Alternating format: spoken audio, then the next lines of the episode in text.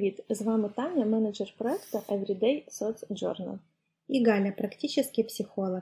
Тут ми говоримо про повсякденні думки і почуття, про життя, про важливе. І о том, як стати ближе к своєму істинному я і знайти свій спосіб бути щасливим. І сьогодні ми відповідаємо на питання наших підписників. Перше питання. Мама говорит, ты вырос эгоистом. Я не вижу для этого причин, но ее слова доставляют боль.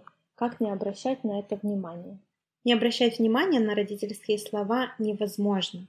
Сколько бы нам не было лет, мы остаемся детьми своих родителей. И осознанно или нет, но их слова и отношения к нам оказывают огромное влияние.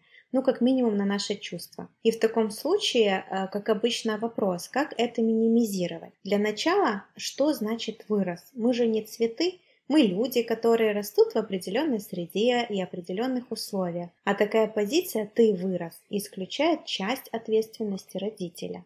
Теж одразу подумала, а де була мама в цей час, коли дитина росла егоїстом? Да, такая интересная позиция, что ребенок рос-рос и достался вот уже маме взрослым эгоистом. В практике я часто слышу эту боль человека, что родитель говорит, что я эгоист. И чаще всего это, конечно же, не так. Зачастую это добрые люди, которые умеют делиться и давать. И обычно появляется история или несколько, где сам родитель по отношению к ребенку вел себя эгоистично. Ну, например, тревога быть хорошим родителем заставляет кормить ребенка насильно. Или родитель заставляет позволяет есть или одевать то, что ребенку не нравится. Здесь исключаются потребности и желания самого ребенка. Разве это не эгоистично по отношению к нему? И мало кто в этот момент задается вопросом, чему такое поведение учит моего ребенка. И поэтому, если родитель так говорит или думает, прежде всего ему стоит самому задаться вопросом, а что этому поспособствовало. Да и чаще всего такую фразу от родителей можно услышать в том случае, когда ребенок не удовлетворяет какую-то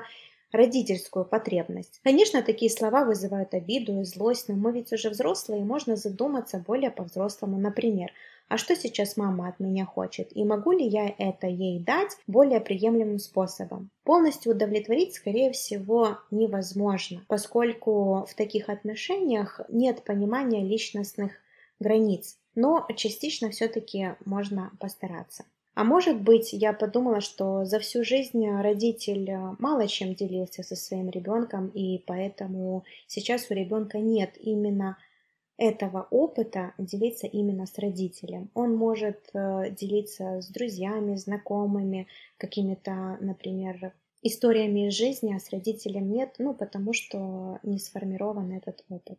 Можливо, мова йде про якийсь конкретний випадок. Наприклад, мама попросила з чимось допомогти, а дитина саме в той момент не змогла це зробити. І мама зробила такий узагальнюючий висновок. Возможно. И разве это не эгоистично делать такой вывод, не узнав э, причины у ребенка, по какой причине это не получилось? Наступне питання: Как быть ребенку другом и при этом не утратить родительский авторитет? Мне этот вопрос видится как на одном конце друг – это исключение какой-либо ответственности за воспитание и развитие ребенка, а на другом – авторитет, беспрекословная власть и непослушание. Но достаточно хороший родитель где-то посередине, и он достаточно стабилен в этой позиции. Если он начнет вдаваться в крайности, здесь друг, а там авторитет, это может привести к психологическим нарушениям у ребенка. Когда родитель непоследователен в действиях, это достаточно стрессовые условия. Мы, как родители, часто совершаем одну и ту же ошибку, боимся утратить свой авторитет, потому что что? Боимся, что ребенок перестанет слушаться, мы не сможем на него повлиять, будет делать глупости, за которые нам будет стыдно, ну или что это может быть, как ты думаешь? Э, бояться втратити контроль над ситуацией. Это определенное недоверие как к жизни ребенка, так и к собственной.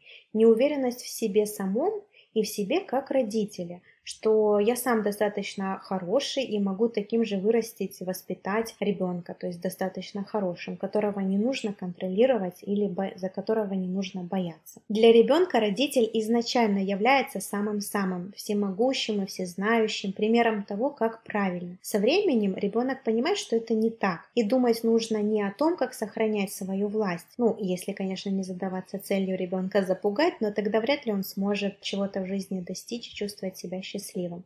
Нужно думать о том, как по-новому формировать доверие и сохранять любовь в отношениях. Задача же не властвовать или бездействовать, как это может делать друг, а давать ребенку опору для дальнейшего движения и роста. И для начала самому нужно принять свои личностные ограничения. Мы не можем все уметь и знать. Родитель тоже человек со своими проблемами, неразрешимыми задачами, переживаниями, несправедливостью и страхами. И хорошо бы ребенку знать, что у родителя самая обычная жизнь, и что родитель готов этой жизнью делиться с ребенком, рассказывать, э, с какими сложностями он столкнулся и как он с этим справляется. Понятное дело, что истории должны соответствовать возрасту и пониманию ребенка, и это не имеет никакого отношения к тому, чтобы на ребенка взваливать свои проблемы.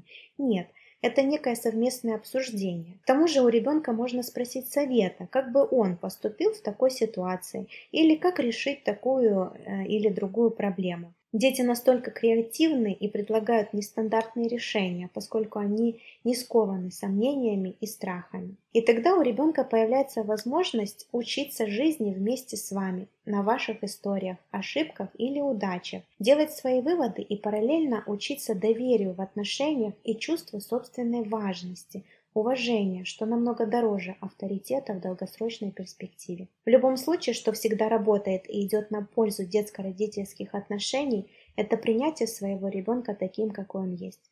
Уважать его чувства и проблемы, поддерживать и помогать там, где ему действительно нужно. Там, где он может справляться сам, доверять его силам.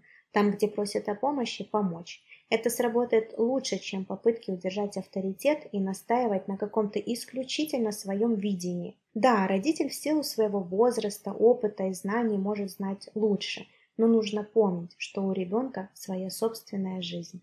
Слухаю тебе і думаю, чому зараз так популярне це поняття бути дитині другом серед нашого покоління батьків, ну плюс-мінус по віку. Це така компенсація за власне дитинство, намагаються дати дитині те, чого самі не отримували. Да, в каком-то смысле декомпенсация. В такой, но в такой позиции родитель, к сожалению, не видит потребностей своего ребенка. Он через ребенка удовлетворяет свои собственные, то, чего не хватало в детстве ему. Наше поколение выросло в нехватке внимания, тепла от родителей, игрушек или одежды. И когда ребенок не смог понять своего родителя, своего прошлого родителя, продолжает на него злиться за все лишения и хочет доказывать, что он лучше, человек ставит перед собой идеалы, которых невозможно достичь. И это вызывает огромную тревогу и, возможно, как результат желания уйти от этой ответственности в позицию друга. К сожалению, результат получается один и тот же. Ребенок растет в таком же непонимании и отвержении потребностей и желаний со стороны родителя. Точно так же чувствует себя обделенным и несчастным. Третье питание.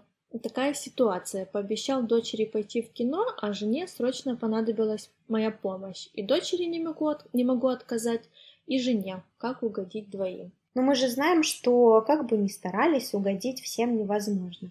Ситуации бывают разные, как именно пообещал дочери, какая именно помощь нужна жене. Для начала расставляем приоритеты. Если без вашей помощи действительно ну никак не обойтись эту пару, эти пару часов, скорее всего стоит угодить жене. Второй момент в том, что в принципе в семье приоритет должен быть у партнера, в данном случае жены, потому что пара это не отец и дочь, мать и сын, пара это муж и жена, а потом дети.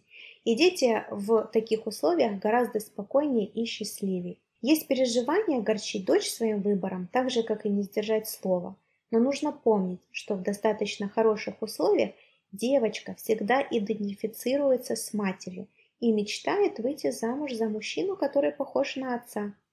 И чему эта ситуация может научить ребенка? Потому что папа, выбирая маму, показывает, что он любящий и поддерживающий муж. Хорошо же и себе такого в будущем найти, правда? Да, правда. Он также учит разделять ответственность со своей женой за то, что у них происходит в семье. Он не убегает от сложностей и проблем, а решает их и тому, что в жизни бывают непредвиденные ситуации, в которых приходится принимать неудобные решения. В данном случае нарушать обещания. Если это было сказано, что обещаю пойти в кино именно сейчас. Если не именно сейчас, можно ведь и перенести сеанс кино на вечер или другой день, и при этом научить дочь, как договариваться в непредвиденных ситуациях. Например, маме сейчас нужна наша помощь, а потом мы все втроем съедим по мороженому, а вечером, как я и обещал, пойдем в кино. Да еще и ребенку дать выполнимое задание, чтобы она чувствовала свою причастность к делу. Думаю, дочь была бы в восторге. Мы часто боимся обидеть ребенка или обделить его любовью и вниманием, забывая о пользе того, чему его может научить сама жизнь. А чи потрібно, наприклад, обіцяти доньці якийсь бонус за очікування? Чи достатньо просто правильно пояснити, що в кіно підемо пізніше, тому що мамі потрібно зараз допомогти? А разве совместная деятельность, взаимопомощь и договор – это не бонус для всей семьи? Это, конечно, в том случае, если мы не говорим о крайностях, когда жена придумывает истории, чтобы отец не мог хорошо провести время с дочерью. Но это уже совсем другая ситуация. На сьогодні у нас все. Підписуйтесь на сторінку в Інстаграм та Фейсбук. До зустрічі у наступних епізодах.